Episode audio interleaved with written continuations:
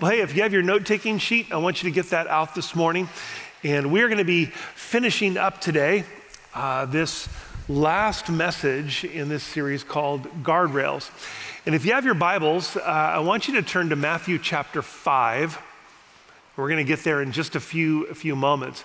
Before I do, I just wanted to say this one thing. There were 15 of us, if you heard me earlier, that just got back from eight days working at an orphanage called Rancho Santa Marta in San Vicente, Mexico. And uh, we were uh, about an hour and a half or so south of Ensenada, out in the desert where there's this school orphanage. And we had a great week just doing projects. There was a group of us that did framing on a new classroom and counseling center for the special needs kids. Uh, there were some that did painting. Uh, they have a peach orchard there that was donated years ago, and we had a team that did all the pruning for the orchard. So it was amazing time. We had amazing food. Thank you, Tony Ochoa, for coming and uh, being our chef for the week. But it was such an amazing time to serve God. And here's a picture of our team. Uh, we're sitting there in front of uh, one of the classroom buildings. There's that mural there. You see one of the little kids that's in a wheelchair in the mural. And the, in Spanish, it says, Jesus said, Let the little children come unto me. And we got a chance to do that uh, this past week. And it was it was truly a blessing. One of the things that, yeah, yeah, you can give him a hand. One of, the, one of the things God showed us is as we began this week, we would have these devotions every morning. We were going through the first part of the book of Acts, and we came into this thing going, okay, here are all these projects that we can do. And you know what God showed us? That we were the project that God wanted to give us a new perspective and a new heart and new compassion. He wanted to move us and shape us and mold us through all that we were going to do that week to be more like Him. And so it was exciting to see that happen. We left to come back home uh, Friday morning, and it was a 15 hour uh, drive back home. We drove all the way down there and all the way back.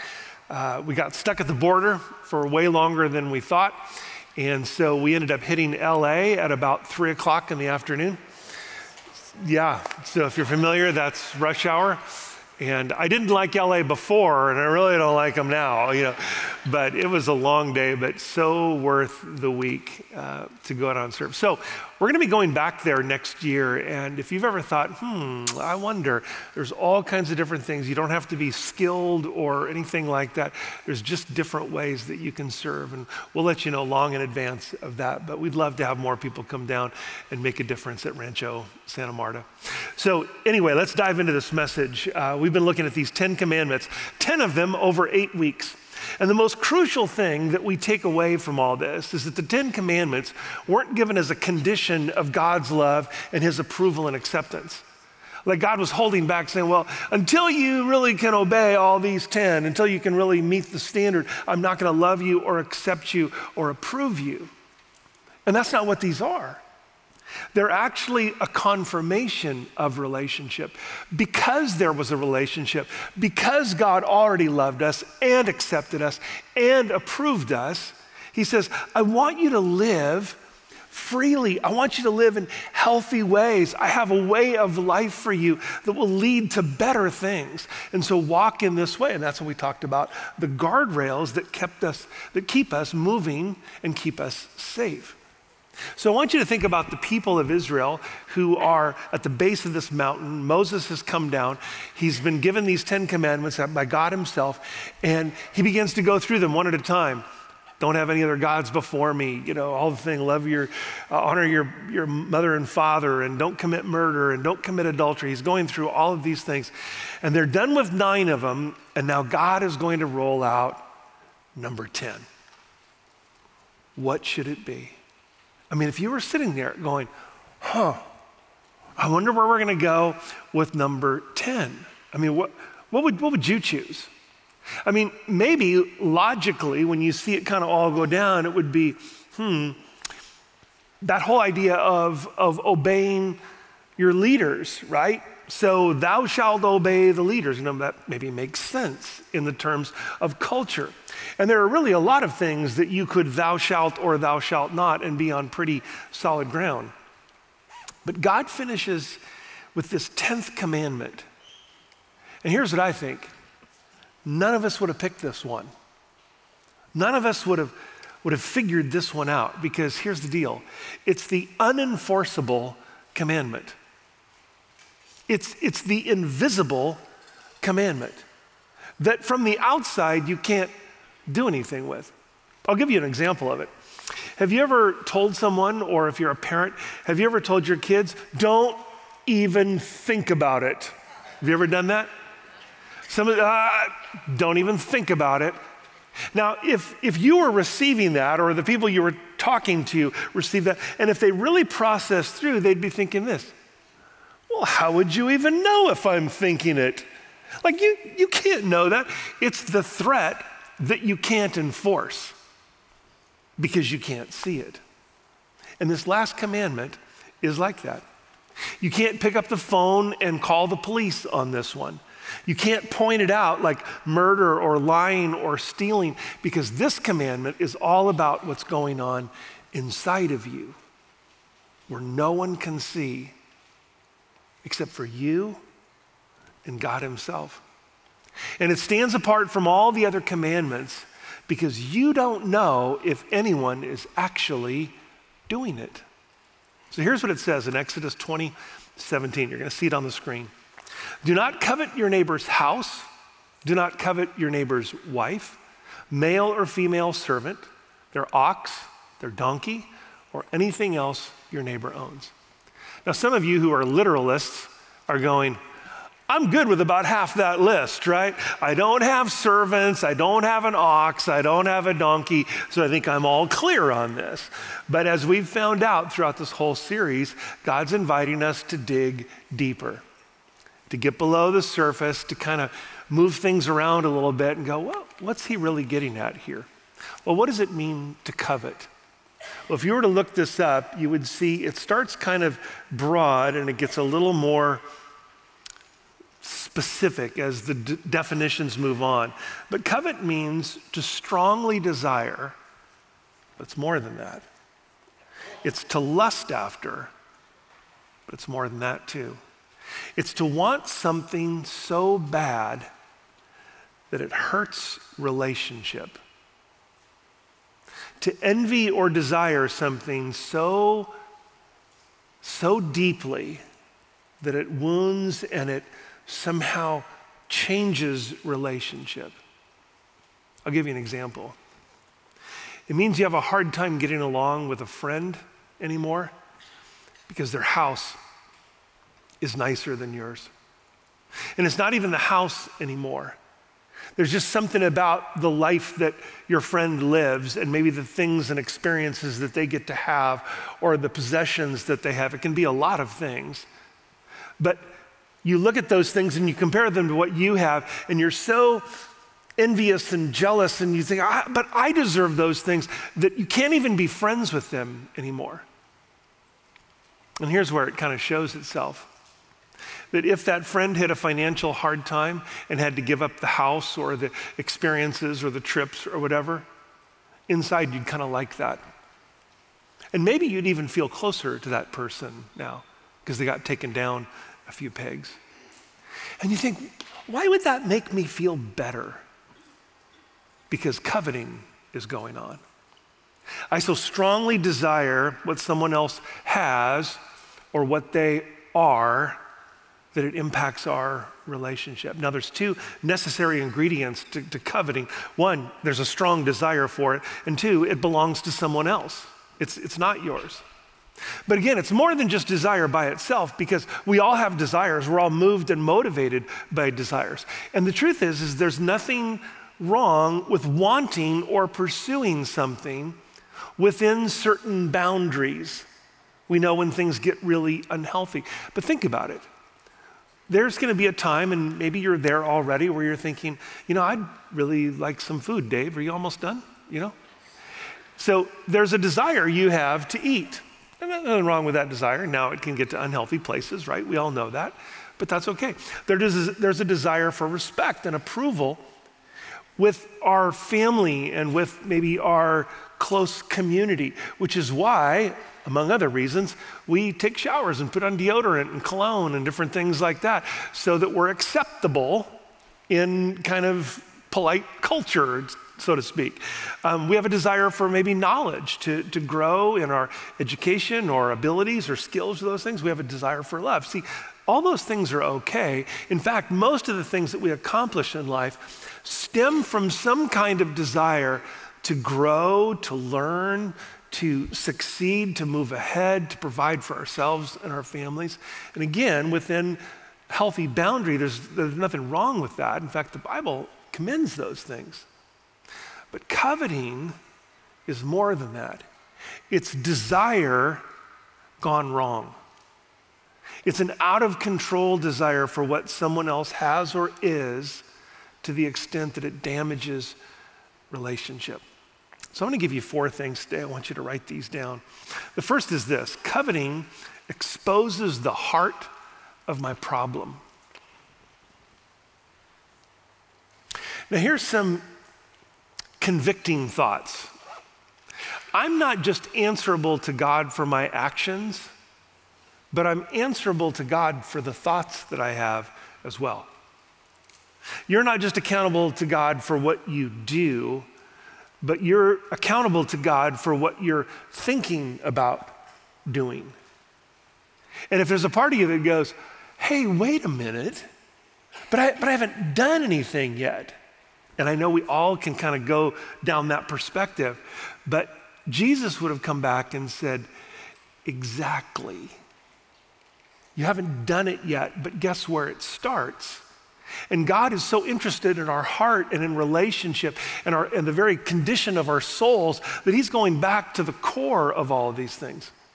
If you're there in Matthew chapter 5, uh, we're going to start at verse 21. I'm just going to read a few verses here. But I want you to catch Jesus here in the Sermon on the Mount when he begins to bring up 10 commandments.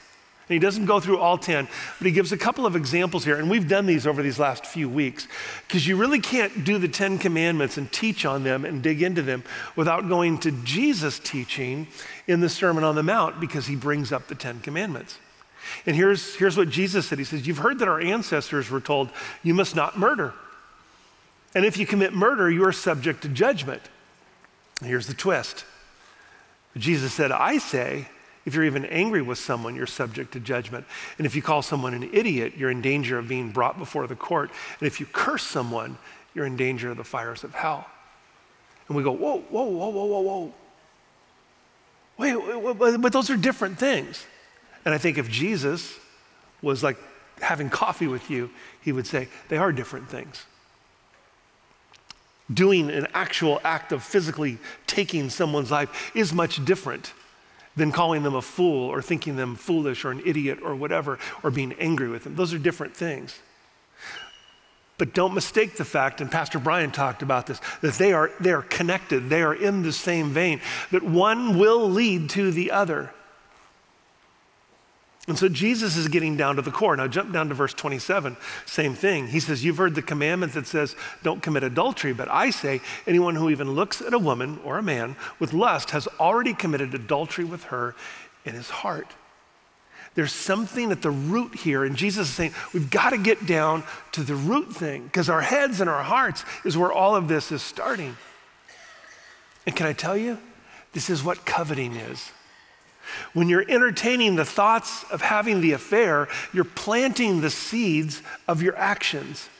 When you begin to water the seeds of anger and frustration in your thoughts and in your heart, it's going to ripen in the direction of murder. So, see, these commandments, you know, breaking them, it, it, doesn't just happen. It starts up here in our mind and here in our heart. This is where sin begins. It isn't accidental. And God knows it's a thought thing, it's a heart thing.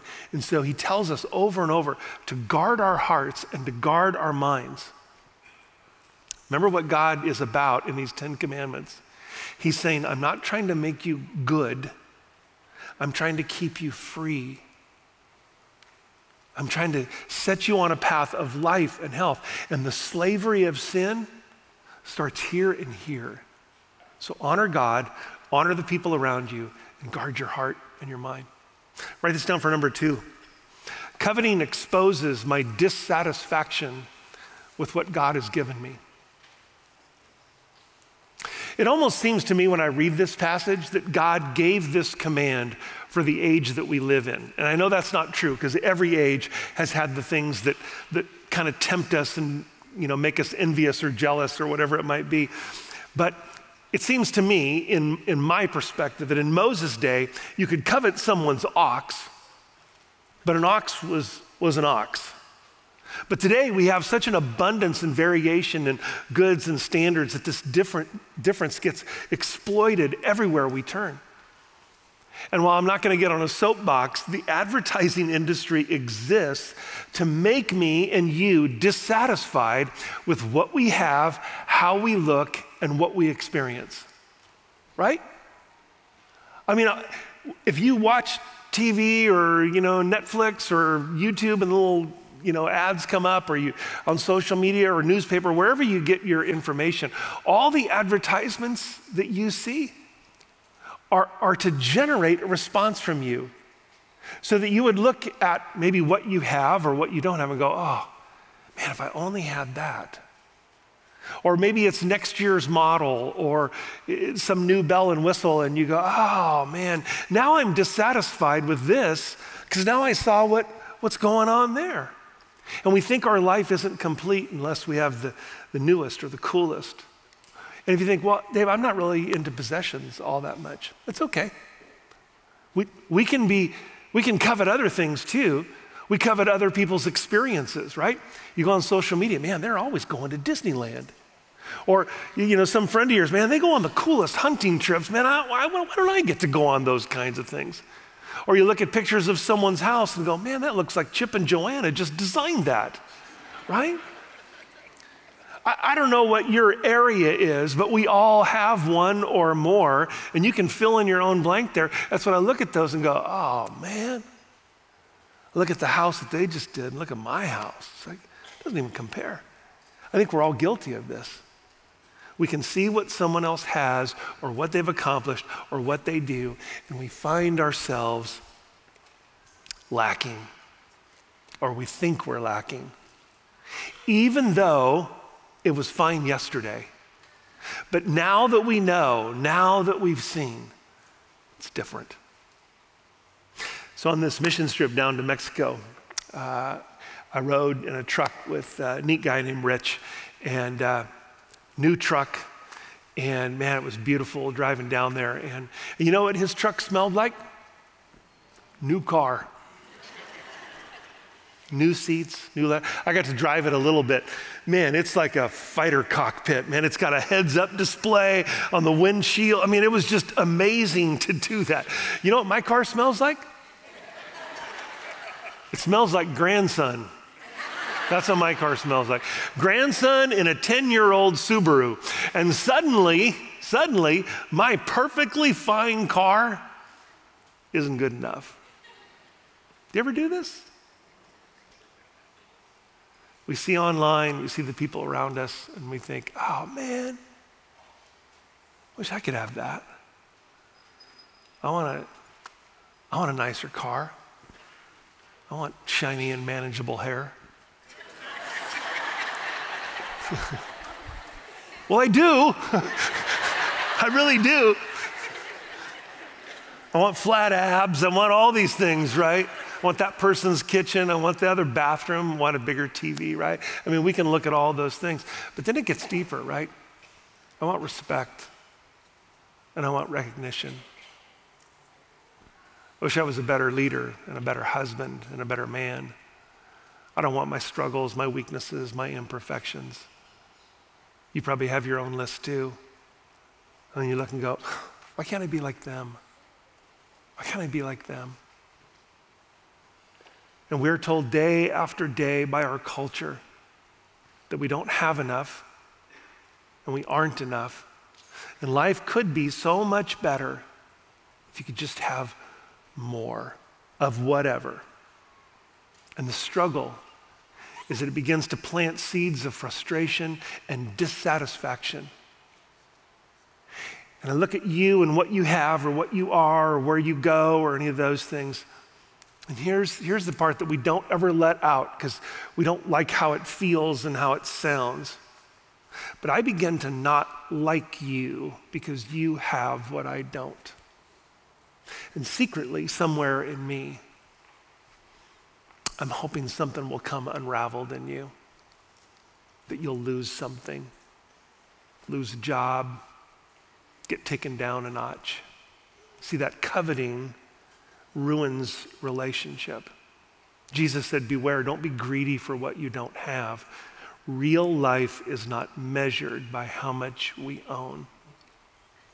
Can I tell you that as, as people who live in, in the Western world, we don't know what to do with a verse like that.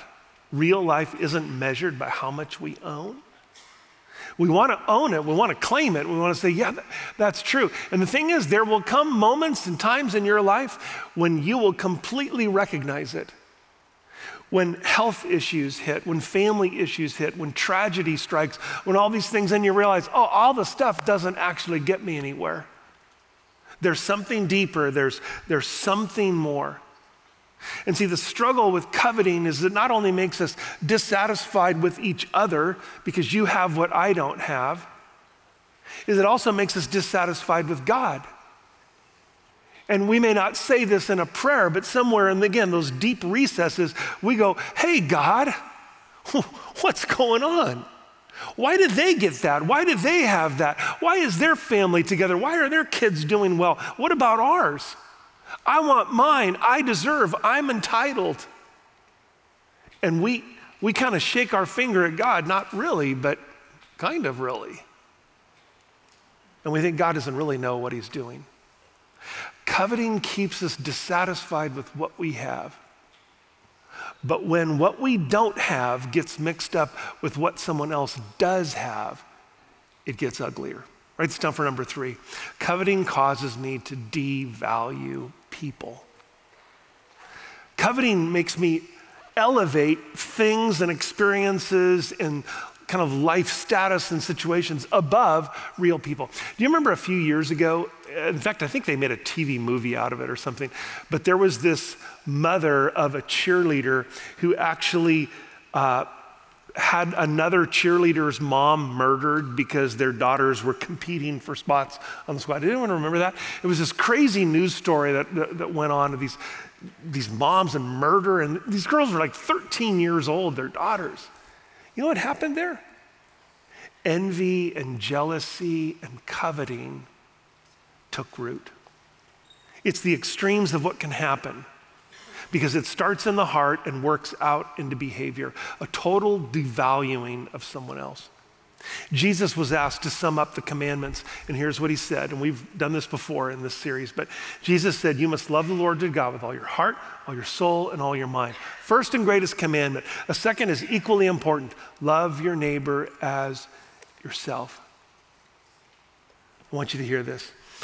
When we're coveting what someone else has or is, we're not loving them. We're willing to walk right over them to get what we want. It's what happens. We covet someone's job, and so we kind of hope that they'll fail. We covet someone's spouse or the kind of marriage they have, and maybe we make a subtle comment or we flirt a little bit, try to undermine their relationship. You know, in the Bible, King David had everything at his disposal. He was the king. He started as a shepherd, became the, the, the leader of a nation. In fact, in 1 Samuel, it says, For the Lord has sought out a man with his own heart, and the Lord has already appointed him to be the leader of his people. He's talking about David. You've maybe heard that phrase David was a man after God's own heart.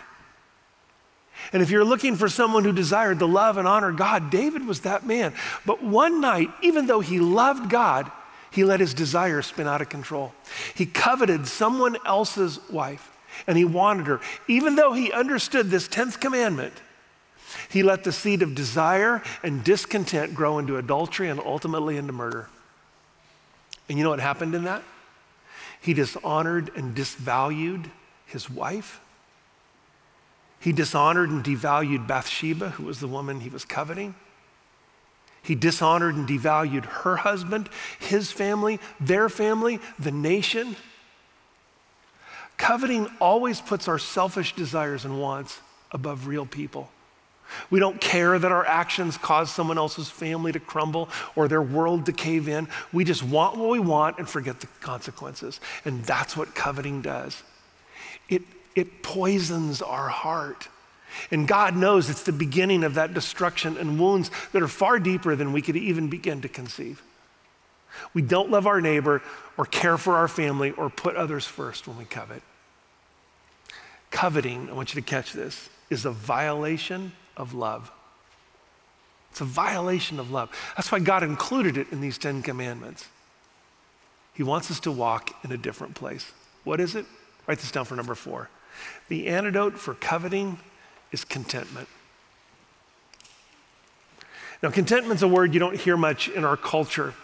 And I'm not talking, when you, when you hear commit, uh, contentment, don't go to this place of, well, it's kind of a lack of ambition or they don't have challenging goals or a drive to move ahead. That, that's not what it is. Contentment is not synonymous with laziness. Contentment is a condition of the heart. A person can be, can be poor and be content, or rich and be content, or anywhere in between. Unlike that place of coveting where we feel God isn't fair and I've been cheated, the contented person walks in a spirit of gratitude. All that I have comes from God. Here's what Paul said Not that I was ever in need, for I have learned how to get along happily, whether I have much or little. Now, listen to this. I know how to live on almost nothing or with everything. I've learned the secret of living in every situation, whether it's with a full stomach or empty, with plenty or little.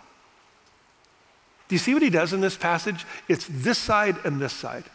Whether I have much or little, nothing or everything, uh, full stomach or empty, plenty or little. He, he just goes back and forth. What has he found? I, he's saying, I, I can be content in any situation because my contentment doesn't come from what I have or what I experience. My contentment comes from God Himself.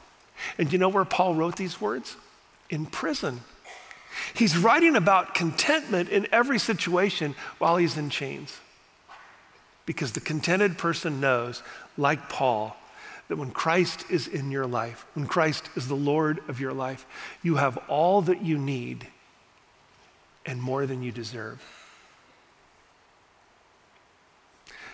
When Christ is in your life, when Christ is the Lord of your life, I want you to hear this. You have all that you need and more that you deserve. I just look back at the Ten Commandments to figure out what I deserve. You ready for this? Full disclosure I've broken every commandment. And some of you are going, wait, now that murder one, like, where are you going with that, Dave? Well, again, we have to take the commandments and we have to marry them with Jesus' words in, uh, in Matthew 5 in the Sermon on the Mount, right? We have to bring those together. Because when you, when you pull those together, man, I'm sorry, I, I, I go down through the list, right? I haven't always honored God as God, have you? I, have struggled with the Sabbath, still do sometimes. You probably do as well. I haven't always honored my parents. I've murdered with my words. I've lusted. I've lied. I've stolen. I've coveted what belongs to someone else. We start going through it and we go, I, I haven't kept, I mean, I've broken every single one of them. So I know what I deserve. And here's what the Bible tells me Romans 6 For the wages of sin is death. But, and I will say this that is the greatest but in history, right there in Romans 6. But the free gift of God is eternal life through Christ Jesus our Lord.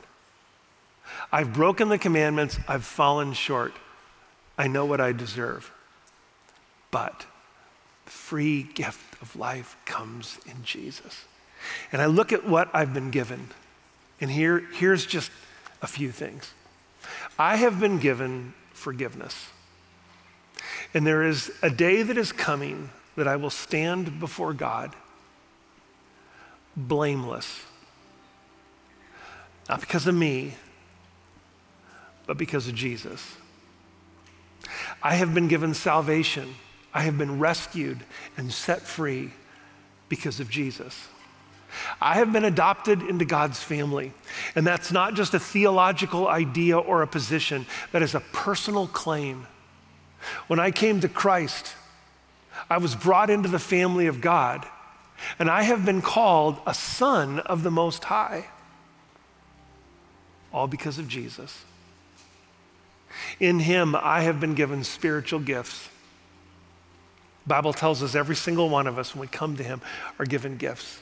The Bible lists many of them out. And so, guess what? I serve him. I get to do this.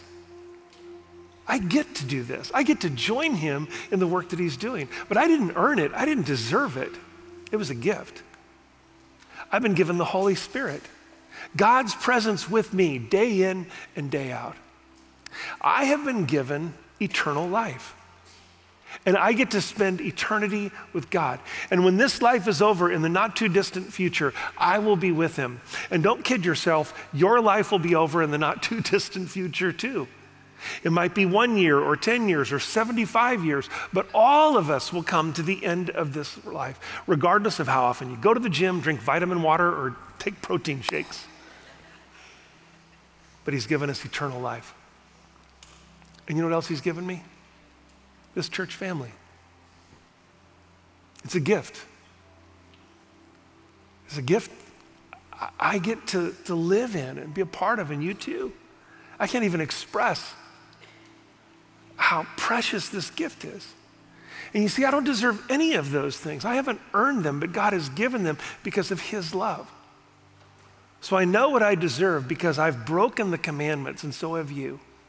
And those commandments just simply point out how much you and I are in need of a Savior. And that's what God has given us salvation and life and forgiveness and so much more. So much more. A place to live, food to eat, transportation. Do you know that all of us are in the top 0.001% on the planet? We've been given so much. So, contentment, I want you to hear this contentment has more to do with who we know than what we have. Contentment has more to do with who we know than what we have. And we can find our contentment in Him. Would you pray? Father, we thank you so much for your goodness and your grace to us. And we know we don't deserve it, Lord. We may not want to admit that we've blown through all those commandments, but deep down we know we have. You didn't call us to perfection, you called us to faith belief. I pray, Lord, that we would today once again put our hearts and our faith and our trust and belief in you, that we would look to you for, for all that we need, Lord, that you are our provision, and we find content hearts in you. We love you and we thank you in Jesus' name. Amen. Amen. You know, this week is Thanksgiving. And if there was ever an appropriate time to put things in perspective around this, it's Thanksgiving. God has given and provided for each of us. So here's my challenge to you enter into this week with true hearts of thanksgiving. Like, like don't look towards Black Friday or, or, I mean, Christmas is coming. I'm all for that. But live in the moment this week. Live in a place of gratitude and contentment because God is good and He is for you. Psalm 23 1 says, The Lord is my shepherd. I have what? Everything I need. Would you stand with me? Hey, on your way out, if you are new to New Life, make sure you stop by Starting Point. Uh, if you want to find out more, go to the orange umbrella. Other than that, have a wonderful Thanksgiving week. Give praise and glory to God for all that He has done. Thanks for being here today. You're dismissed.